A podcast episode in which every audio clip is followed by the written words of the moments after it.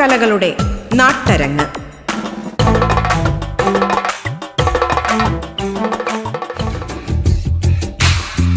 നമസ്കാരം പ്രിയ ശ്രോതാക്കളെ. അരങ്ങിൽ ഇന്ന് നമുക്കൊപ്പം ഉള്ളത് പ്രശസ്ത തുള്ളൽ കലാകാരി കലാമണ്ഡലം ഷർമിളയാണ്.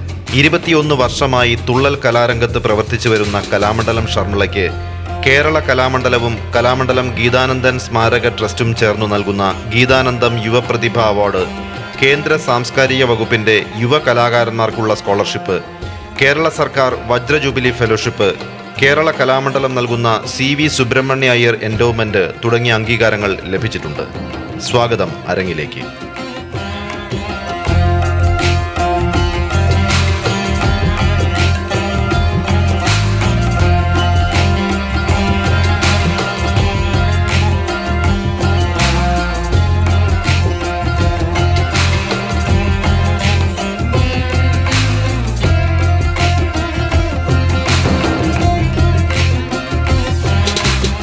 റേഡിയോ കേരളയുടെ എല്ലാ പ്രിയപ്പെട്ട ശ്രോതാക്കൾക്കും സ്നേഹം നിറഞ്ഞ നമസ്കാരം.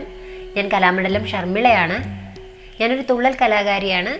ഇരുപത്തിയൊന്ന് വർഷമായി തുള്ളൽ കലാരംഗത്ത് പ്രവർത്തിക്കുന്നു. ഇനി ശീതങ്കം തുള്ളലിലേക്ക് വരുമ്പോൾ ആദ്യ താളത്തിൽ ആണ് ഓട്ടം തുള്ളലിൽ ഒരു ഭൂരിഭാഗം വരികളും സാധാരണ വരികളെല്ലാം പോ അധികവും പോകുന്നത്. ചില സവിശേഷ സന്ദർഭങ്ങളിൽ ലക്ഷ്മി കുംഭ ചെമ്പ മർമ്മ തുടങ്ങിയിട്ടുള്ള നിരവധി താളങ്ങൾ നമ്പ്യാർ പ്രയോഗിച്ചിട്ടുണ്ട്. എന്നിരുന്നാലും പ്രധാനമായിട്ടും പോകുന്നത് ഈ ഒരു ആദ്യ താളത്തിന്റെ മട്ടിലാണ്. ശീതങ്ങനിലേക്ക് വരുമ്പോൾ അതൊരു ഖണ്ഡനടയിലേക്ക് മാറുന്നതായിട്ട് കാണാം. ശീതങ്ങൻ തുള്ളൽ എന്ന് പറയുമ്പോൾ നമുക്ക് നമ്പ്യാരുടെ സുപ്രസിദ്ധമായിട്ടുള്ള കല്യാണ സൗഗന്ധികത്തിലെ വരികൾ തന്നെ എടുത്തു നോക്കാം. നോക്കട നമ്മുടെ മാർഗേ കിടക്കുന്ന മർക്കട. നീ അങ്ങു മാറിക്കിട ഷഠ ദുർഘട സ്ഥാനത്തു വന്നു ശയിപ്പാൻ നിനക്കടാ തോന്നുവാൻ എന്തടാ സംഗതി? നാട്ടിൽ പ്രഭുക്കളെ കണ്ടാലറിയാത്ത കാട്ടിൽ കിടക്കുന്ന മൂളിക്കുരങ്ങു നീ. ഇങ്ങനൊരു തക്ക തക്കിട്ട തക്ക തക്കിട്ട തക്ക തക്കിട്ട. ഇങ്ങനെ ഒരു താളത്തിലാണ് ആ, ശീതങ്ങൻ തുള്ളലിലെ വരികൾ ഒരു അധിക ഭാഗവും അങ്ങനെ പോയിക്കൊണ്ടിരിക്കുന്നത്. എല്ലാ ഭാഗവുമല്ല ഒരു പ്രത്യേകതയായിട്ട് എടുത്തു പറയാവുന്ന ചില കാര്യങ്ങൾ മാത്രം വളരെ എളുപ്പത്തിൽ പറയാവുന്ന ചില കാര്യങ്ങൾ മാത്രമാണ് സൂചിപ്പിക്കുന്നത്. സാങ്കേതികമായിട്ട് ഉള്ളിലേക്ക് പോകുന്തോറും അതിന്റെ സങ്കീർണതയും കൂടി വരും. വളരെ എളുപ്പത്തിൽ മനസ്സിലാക്കാവുന്ന ചില കാര്യങ്ങൾ മാത്രമാണ് ഇവിടെ ചർച്ച ചെയ്യുന്നത്. ഇനി പറയൻ തുള്ളലിലേക്ക് പോകുമ്പോൾ ഓട്ടൻ തുള്ളലിന്റെയും ശീതങ്ങൻ തുള്ളലിന്റെയും ഒരു വേഗതയിൽ നിന്ന് വളരെ പതിഞ്ഞ മട്ടിലേക്ക് പറയന്തുള്ളലിന്റെ ഒരു രീതി വരുന്നതായിട്ട് കാണാം. കുഞ്ചൻ നമ്പ്യാരുടെ പുളിന്തി മോക്ഷം എന്ന കഥയിൽ നിന്നൊരു ഭാഗം പറയന്തുള്ളലാണ് അതിന്റെ ഒരു ഭാഗം. ഹരിണാംഗഭരണന്റെ ചരണാംബോരുഹം രണ്ടും ശരണമിന്നിതു തന്നെ വരണമെന്നനുവേലം.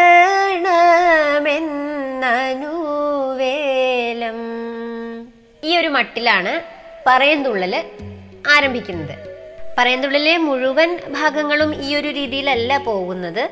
കുറച്ച് കഴിയുമ്പോൾ അതിന് വ്യത്യാസം വരും. എത്ര പതിഞ്ഞ കാലത്തിൽ നമ്മൾ തുടങ്ങിയാലും ഓരോ ഘട്ടത്തിലെത്തുമ്പോൾ കാലവ്യത്യാസങ്ങൾ വരും. ഈ കാലവ്യത്യാസങ്ങളുടെ കാലവ്യത്യാസങ്ങൾക്ക് തുള്ളലിലൊരു പ്രാധാന്യം എന്ന് പറയുന്നത് തുള്ളൽ ഒരു ഏകാംഗ അഭിനയ സംവിധാനമാണ് തുള്ളലിന്റെത്. ഒരു ഒരാൾ തന്നെ നടൻ തന്നെ പാടുകയും പല കഥാപാത്രങ്ങളായി മാറി മാറി അഭിനയിക്കുകയും ചെയ്യുന്ന ഒരു അഭിനയ സമ്പ്രദായമാണ് തുള്ളലിന്റെത്. അപ്പോൾ ഒരു കഥാപാത്രത്തിൽ നിന്നും മറ്റൊരു കഥാപാത്രത്തിലേക്ക് മാറുമ്പോൾ താളവ്യത്യാസങ്ങളും കാലവ്യത്യാസങ്ങളും അനിവാര്യമായി വരുന്നു. ഈ താളവ്യത്യാസങ്ങളും കാലവ്യത്യാസങ്ങളുമാണ് ഒരു കഥാപാത്രത്തിന്റെ മാറ്റത്തെ പ്രാഥമികമായിട്ട് അടയാളപ്പെടുത്തുന്നത്. അപ്പം അതുകൊണ്ട് തന്നെ എല്ലാ ഉടനീളം മുഴുനീളം ഇത്തരത്തിലൊരു രീതിയിലല്ല പോകുന്നത്. അത് ഓട്ടനായാലും ശീതങ്കനായാലും പറയനായാലും ഇടയ്ക്ക് വെച്ചിട്ട് അതിനുള്ള പലതരത്തിലുള്ള വ്യത്യാസങ്ങളും വരും. ഇതിലിപ്പോൾ പറയുന്നുള്ളതിന്റെ മറ്റൊരു ഭാഗം പറയുകയാണെങ്കിൽ പാക്കനാർക്കുലം തന്നിൽ പിറന്നുള്ളൊരടിയന്റെ വാക്കിനെ ശ്രവിക്കേണം. വൈകാതെ ബുധന്മാരെ ജനിച്ചു പണ്ടൊരു വേടൻ വനത്തിൽ ഭുജത്തിൽ പാണ്ഡ്യഘാഖ്യാൻ പോൽ തനിച്ച ശക്തിയാൽ ധീരൻ മൃഗങ്ങൾക്കൊക്കവേ കാലൻ. ഭുജത്തിൽ ചാപവുമേന്തി ഹരിവ്യാഘ്ര മൃഗത്തെയും ഗജത്തെയും കൊല ചെയ്തു വനത്തിൽ സഞ്ചരിക്കുമ്പോൾ ഒരു കാട്ടിൽ ഒരു കോട്ടിൽ ശിവക്ഷേത്രമവൻ കണ്ടു. തുരുമ്പിക്കൂടവും വീണു തകർന്നു വാതിലും നാസ്തി.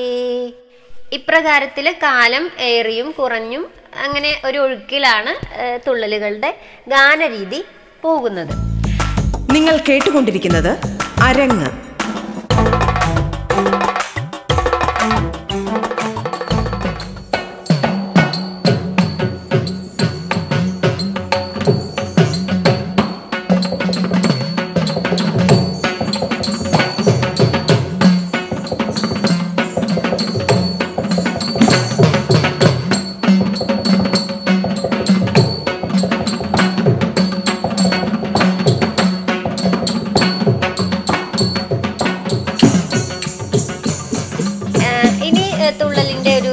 സവിശേഷത എന്ന് പറയുന്നത് എന്താണ്? തുള്ളലിന്റെ മറ്റ് കലകളുമായിട്ടുള്ള ഒരു ബന്ധം ഒന്ന് പരിശോധിച്ച് നോക്കുമ്പോൾ അന്നത്തെ കാലഘട്ടത്തിൽ നമ്പ്യാർ ഒരു സവർണനായിരുന്നു അദ്ദേഹത്തിന്റെ അദ്ദേഹത്തിന് കൂടിയാട്ടം കൂത്ത് കഥകളി മുതലായിട്ടുള്ള എല്ലാ കലാരൂപങ്ങളുമായിട്ടും വളരെ അടുത്ത ബന്ധം അദ്ദേഹത്തിനുണ്ടായിരുന്നു.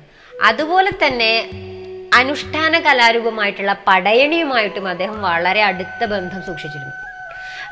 അദ്ദേഹം ഒരു കുട്ടനാട്ടുകാരുടെ ജീവിതമാണ് തുള്ളൽ കൃതികളിൽ കാണുന്നത് എന്ന് തകഴി നിരീക്ഷിച്ചതായിട്ട് കാണുന്നുണ്ട്. അദ്ദേഹം പറഞ്ഞിട്ടുണ്ട് കുഞ്ചൻ നമ്പ്യാർ പഠിച്ച പോലെ ഞാൻ പോലും പഠിച്ചിട്ടില്ല എന്ന് അദ്ദേഹം തകഴി മഹാനായ എഴുത്തുകാരനായിട്ടുള്ള തകഴി അദ്ദേഹം പ്രസ്താവിച്ച് കാണുന്നുണ്ട്. അപ്പോൾ അത്രയും ഒരു സാധാരണക്കാരുടെ ഇടയിലേക്ക് ഇറങ്ങി ചെന്നുകൊണ്ടുള്ള ഒരു നിരീക്ഷണ നിരീക്ഷണം അദ്ദേഹം നടത്തിയിരുന്നു കുഞ്ചൻ നമ്പ്യാർ അപ്പം അതിന്റെ ഫലമായിട്ട് അദ്ദേഹം പടയണിയുമായിട്ട് അദ്ദേഹം അടുത്ത ബന്ധം സൂക്ഷിച്ചിരുന്നു.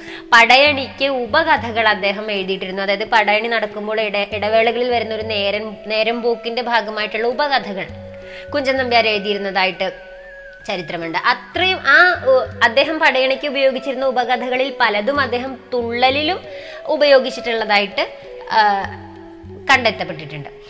അത് തന്നെ പല കഥകളും ഇപ്പോൾ ഘോഷയാത്രയിൽ പറയുന്ന പൂച്ചയുടെയും എലിയുടെയും കഥ. അതുപോലെ പല പല കഥകളിലും അദ്ദേഹം ഇടവേളകളിൽ രസകരമാക്കാൻ അല്ലെങ്കിൽ എന്തെങ്കിലും ഒരു ധർമ്മോപദേശം കൊടുക്കാനൊക്കെ വേണ്ടിയിട്ട് അദ്ദേഹം ഈ ഉപകഥകൾ ഉപയോഗിച്ചിട്ടുണ്ട്. അപ്പം ഈ പടയണിയുടെ ഒരു ഒരു ബന്ധം പടയണുമായിട്ടൊരു ആത്മബന്ധം തുള്ളൽ സൂക്ഷിക്കുന്നുണ്ട് എന്ന് മനസ്സിലാക്കാം. അതുപോലെ തന്നെയാണ് കൂത്തും. കൂത്ത് എന്ന് പറയുന്നത് നമ്പ്യാരുടെ ഒരു പ്രവർത്തന മേഖലയായിരുന്നല്ലോ. നമ്പ്യാർ ചാക്യാർ കൂത്തിന് മിഴാവ് കൊട്ടുക എന്നതായിരുന്നല്ലോ നമ്പ്യാന്മാരുടെ കുലത്തൊഴിൽ. അപ്പം അത്തരത്തിൽ നിരന്തരം കൂത്തുമായിട്ടുള്ളൊരു സമ്പർക്കം തുള്ളലിന്റെ ഒരു ഘടന രൂപപ്പെടുത്തുന്നതിൽ അദ്ദേഹത്തെ വളരെയധികം സഹായിച്ചിട്ടുണ്ട് എന്ന് തന്നെ വേണം മനസ്സിലാക്കാൻ. ചാക്യാർ കൂത്ത് പ്രബന്ധത്തിന്റെ രൂപത്തിലൂടെ ആണ് പ്രബന്ധത്തിന്റെ വഴിയിലൂടെ പോയപ്പോൾ തുള്ളൽ പാട്ട് സാഹിത്യത്തിന്റെ വഴിയിലൂടെയാണ് വന്നത് എന്ന് വേണം നമ്മൾ മനസ്സിലാക്കാനായിട്ടുള്ളത്. കൂത്തിലും ഉള്ളത് സാമൂഹ്യ സാമൂഹ്യ പരാമർശങ്ങളും അതുപോലെ തന്നെ വിമർശനങ്ങളും ഒക്കെ കൂത്തിലും കാണാം. അത് തന്നെയാണ് നമ്പ്യാർ തുള്ളലിലേക്കും ആവാഹിച്ചിട്ടുള്ളത്. അപ്പൊ തുള്ളലും നമുക്ക് സാമൂഹ്യ വിമർശനങ്ങൾ കാണാൻ സാധിക്കും. അപ്പൊ കൂത്തും തുള്ളലും തമ്മിലുള്ള ഒരു ഒരു ബന്ധം അതിൽ നിന്ന് മനസ്സിലാക്കിയെടുക്കാവുന്നതാണ്.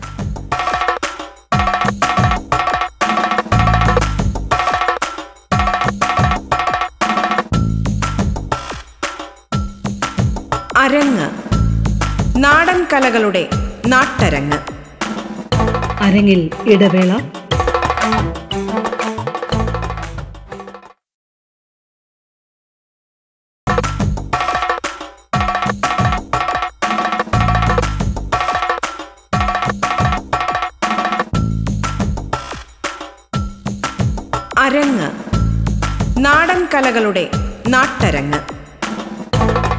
പ്രശസ്ത തുള്ളൽ കലാകാരി കലാമണ്ഡലം ഷർമിളയ്ക്കൊപ്പമുള്ള അരങ്ങ് തുടരുന്നു. മുൻ സൂചിപ്പിച്ചതുപോലെ തുള്ളലിന്റെ മറ്റൊരു സവിശേഷത എന്ന് പറയാവുന്നത് ഏകാംഗ അഭിനയ സംവിധാനമാണ് തുള്ളലിന്റെ തുള്ളലിലുള്ളത്. അപ്പോൾ ഒരു നടൻ തന്നെ പല പല കഥാപാത്രങ്ങളായി നിമിഷ നേരം കൊണ്ട് മാറുകയും സൂത്രധാരനാവുകയും വ്യത്യസ്ത കഥാപാത്രങ്ങളായി മാറുകയും എല്ലാം ചെയ്യുന്നത് ഒരേ ഒരാൾ മാത്രമാണ്. അത് മാത്രമല്ല കുഞ്ചൻ നമ്പ്യാരെ സംബന്ധിച്ചിടത്തോളം വാക്കിന് വാചികത്തിന് വളരെയധികം പ്രാധാന്യം അദ്ദേഹം നൽകിയിരുന്നു. അതുകൊണ്ട് തന്നെ ഈ നടൻ തന്നെ പാടി അഭിനയിക്കുക എന്നുള്ള ഒരു രീതി അദ്ദേഹം തുള്ളലിലേക്ക് ചിട്ടപ്പെടുത്തിയെടുത്തു. അങ്ങനെ വേണം മനസ്സിലാക്കുക തുള്ളലിലെ നടൻ തന്നെ സ്വന്തമായി പാടി അഭിനയിച്ച് കഥാപാത്രമായി മാറി അഭിനയിച്ച് അങ്ങനെയാണ് കഥ അവതരിപ്പിക്കുന്നത്. മുന്നണിയിൽ നടൻ തന്നെ പാടുകയും പിന്നണിയിൽ അത് ഏറ്റു പാടുകയാണ് ചെയ്യുന്നത്. പിന്നണിയിൽ നടൻ അഭിനയിക്കുന്ന അഭിനയം കൂടുതൽ വ്യക്തമാക്കുന്നതിന് വേണ്ടി പിന്നണിയിൽ ഒരാൾ നടൻ പാടിയത് ഏറ്റുപാടുകയാണ് ചെയ്യുന്നത്. പിന്നെ തുള്ളലിന് ഉപയോഗിക്കുന്ന പക്ക മേളങ്ങൾ എന്ന് പറയുന്നത് മൃദംഗം. പണ്ട് കാലത്ത് തൊപ്പി മദ്ദളമാണ് ഉപയോഗിച്ചിരുന്നത്. ഇപ്പോൾ അത് മൃദംഗമായിട്ട് പരിഷ്കരിച്ചിട്ടുണ്ട്. പിന്നെ അതുപോലെ ജാളറ. കുഴിത്താളം എന്ന് പറയും. ജാളറയാണ് പിന്നെ ഉപയോഗിക്കുന്നത്. പിന്നെ ശ്രുതിപ്പെട്ടിയാണ് ഉപയോഗിക്കുന്നത്. നമ്മൾ സംഗീതത്തിന് ശ്രുതി ചേർത്ത് പാടുന്നതിന് വേണ്ടി ശ്രുതിപ്പെട്ടി ഉപയോഗിക്കുന്നുണ്ട്. പിന്നെ മറ്റൊരു വാദ്യം ഇടയ്ക്കാണ്.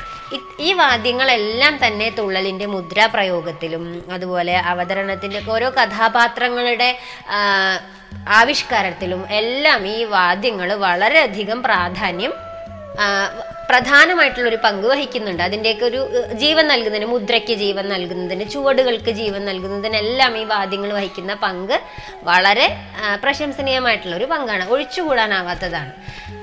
ഇനി തുള്ളലിന്റെ ഒരു അഭ്യസന ശൈലിയിലേക്ക് അഭ്യസന രീതിയിലേക്ക് കടക്കുകയാണെങ്കിൽ ഞാൻ കലാമണ്ഡലത്തിലാണ് തുള്ളൽ അഭ്യസിച്ചിട്ടുള്ളത്.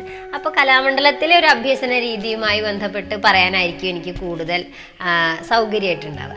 അപ്പോൾ കലാമണ്ഡലത്തിലെ ഒരു തുള്ളൽ പഠനം എന്ന് പറയുന്നത് വളരെ ചിട്ടയിലൂന്നിയ ഒരു അഭ്യസനമാണ്. രാവിലെ പുലർച്ചെ അഞ്ച് മണിക്ക് മുതൽ ആരംഭിക്കുന്ന ക്ലാസ്സുകളാണ്. നമ്മ ഒരു രാവിലെ അഞ്ച് മണിക്ക് തന്നെ കണ്ണ് സാധകം ആരംഭിക്കുന്നു. പാട്ട് സാധകം ആരംഭിക്കുന്നു. അതിനുശേഷം മെയ് സാധകം എന്ന് പറയും. നമ്മുടെ ശരീരത്തിന്റെ ഓരോ ഭാഗങ്ങളെയും ഒരു തുള്ളൽ അവതരണത്തിലേക്ക് അല്ലെങ്കിൽ ഒരു തുള്ളൽ കൈകാര്യം ചെയ്യാൻ കഴിയുന്ന അവസ്ഥയിലേക്ക് ചിട്ടപ്പെടുത്തിയെടുക്കുക മാറ്റിയെടുക്കുക എന്നുള്ളതാണ് ആദ്യ പടിയായിട്ട് ചെയ്യുന്നത്. ആദ്യ വർഷ വിദ്യാർത്ഥികൾക്കൊക്കെ ചെയ്യുന്നത് എല്ലാ വിദ്യാ എല്ലാ വർഷ വിദ്യാർത്ഥികളും സാധകം നിരന്തരമായിട്ട് തുടർന്നു പോകേണ്ടതുണ്ട്. എന്നിരുന്നാലും ആദ്യ വർഷ ഒന്നാം വർഷ വിദ്യാർത്ഥികൾ വിദ്യാർത്ഥികൾക്ക് കൂടുതൽ ശ്രദ്ധ കൊടുക്കുന്നത് ഈ ഒരു സാധക ക്ലാസ്സുകളിലാണ്. അവിടെയാണ് ഒരു കലാകാരൻ തുള്ളൽ കലാകാരൻ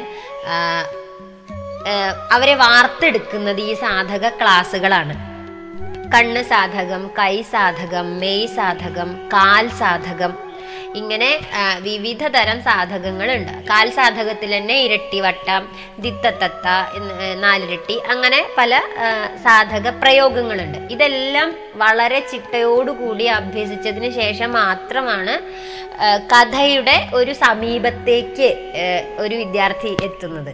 ഏതെങ്കിലും ഒരു കഥയുടെ. ആദ്യം കലാമണ്ഡലത്തിൽ ആദ്യം അഭ്യസിപ്പിക്കുന്ന കഥ കുഞ്ചൻ നമ്പ്യാരുടെ ആദ്യത്തെ കൃതി എന്ന് പറയപ്പെടുന്ന കല്യാണ സൗഗന്ധികം തന്നെയാണ്. അതിനു മുൻപ് താളങ്ങൾ സാധകങ്ങളെല്ലാം സാധകക്രമങ്ങൾ ആദ്യം പരിശീലിച്ചതിന് ശേഷം അരങ്ങ് താളം മുന്നരങ്ങ് എന്ന് പറയും. നമ്മൾ വേദിയിൽ കഥ അവതരിപ്പിക്കുന്നതിന് മുൻപ് ഒരു മുന്നരങ്ങ്. അത് കഥകളിയിലെ ഒരു തോടയത്തിനൊക്കെ സമാനമായിട്ടുള്ള സ്ഥാനമാണ് അരങ്ങുതാളത്തിന് തുള്ളലിലുള്ളത്. അപ്പോൾ ഈ മുന്നരങ്ങ് അരങ്ങ് താളം അഭ്യസിക്കുന്നു. അതിനുശേഷം താളങ്ങൾ അഭ്യസിക്കുന്നു. തുള്ളലിലെ പ്രധാനപ്പെട്ട താളങ്ങൾ ഇപ്പോൾ നേരത്തെ സൂചിപ്പിച്ച പോലെ ചെമ്പതാളം ലക്ഷ്മി താളം മർമ്മതാളം കുംഭതാളം കാരിക താളം മുറുകിയ ചെമ്പ അങ്ങനെയുള്ള താളങ്ങളെല്ലാം പരിശീലിക്കുന്നു. ഈ താളങ്ങളെല്ലാം പരിശീലിച്ചതിന് ശേഷം ശ്ലോകങ്ങൾ പരിശീലിക്കുന്നു. ശ്ലോകങ്ങൾ എന്ന് പറയുമ്പോൾ വേദിയിൽ നമ്മൾ തുള്ളൽ അവതരിപ്പിക്കുന്നതിന് മുൻപ് നമ്മുടെ വിഘ്നങ്ങളെല്ലാം ഇല്ലാതെയായി പോവാൻ ഗണപതി സ്തുതി സ- സരസ്വതി വന്ദനം അതുപോലെ ശ്രീകൃഷ്ണ സ്തുതി ഗുരുവന്ദനം ഈ നാല് ശ്ലോകങ്ങളാണ് അഭ്യസിക്കുന്നത്. ഈ നാല് ശ്ലോകങ്ങൾ നമ്മൾ രംഗത്ത് അവതരിപ്പിക്കുമ്പോഴും ഉപയോഗിക്കുന്നതാണ്. അതിൽ ഗണപതി ശ്ലോകം ചൊല്ലാം. കുംഭീന്ദ്രൻ പോലെ വക്ത്രം കുടവയറുമിയെന്നോരു ചാരുസ്വരൂപം. മുൻപിൽ ശ്രീ പാർവതിക്കും ശിവനും ഇഹ പിറന്നൂരു ഓമലുണ്ണി ഗണേശ. വൻപിച്ചുള്ളോരു വിഘ്നം വിരവിനോടഖിലം തീർത്തു രക്ഷിച്ചു കൊള്ളുവാൻ വൻപേറും തമ്പുരാനേ തവ പദകമലം സന്തതം കൈതൊഴുന്നേ നിങ്ങൾ കേട്ടുകൊണ്ടിരിക്കുന്നത് അരങ്ങ്.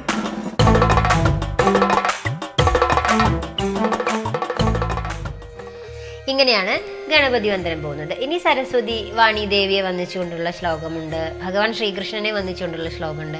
ഗുരുനാഥനെ വന്നിച്ചുകൊണ്ടുള്ള ശ്ലോകമുണ്ട്. ഇതെല്ലാം നമ്മുടെ അവതരണത്തിലെ ഒരു വിഘ്നങ്ങൾ നീങ്ങി നിൽക്കാൻ വേണ്ടിയിട്ടും നമുക്ക് സരസ്വതി നമ്മിൽ വിളയാടാൻ വേണ്ടിയിട്ടുമുള്ള ഒരു ചടങ്ങുകളാണ്. ഇതെല്ലാം കഴിഞ്ഞതിന് ശേഷമാണ് കഥയിലേക്ക് പ്രവേശിക്കുന്നത്. അപ്പം അതുപോലെ തന്നെ ഈ ഇതെല്ലാം അഭ്യസിച്ച് ഉറച്ചതിന് ശേഷം മാത്രമാണ് കഥ മനഃപ്പാഠമാക്കാൻ വേണ്ടി തുടങ്ങുന്നത്.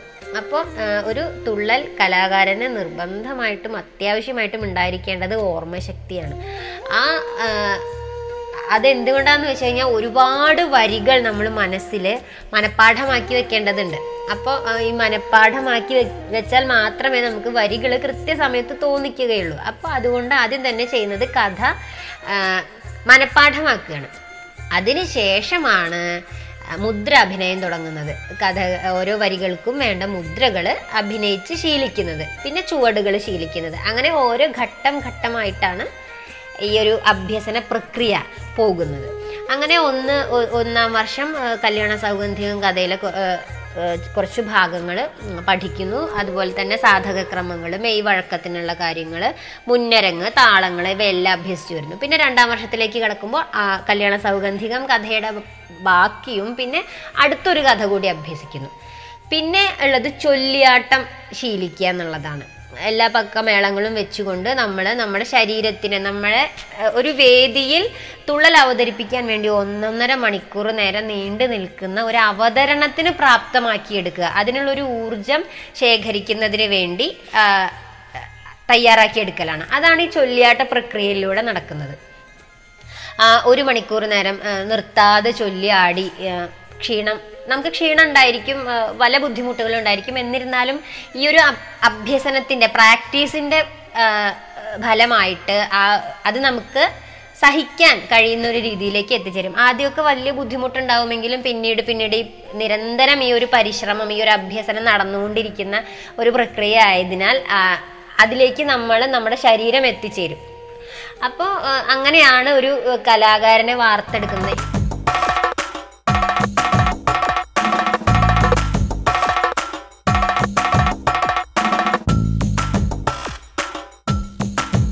അരങ്ങ്. നാടൻ കലകളുടെ നാട്ടരങ്ങ്. പ്രശസ്ത തുള്ളൽ കലാകാരി കലാമണ്ഡലം ശർമ്മിളയ്ക്കൊപ്പമുള്ള അരങ്ങിന്റെ ഈ അധ്യായം ഇവിടെ പൂർണമാകുന്നു. നന്ദി നമസ്കാരം.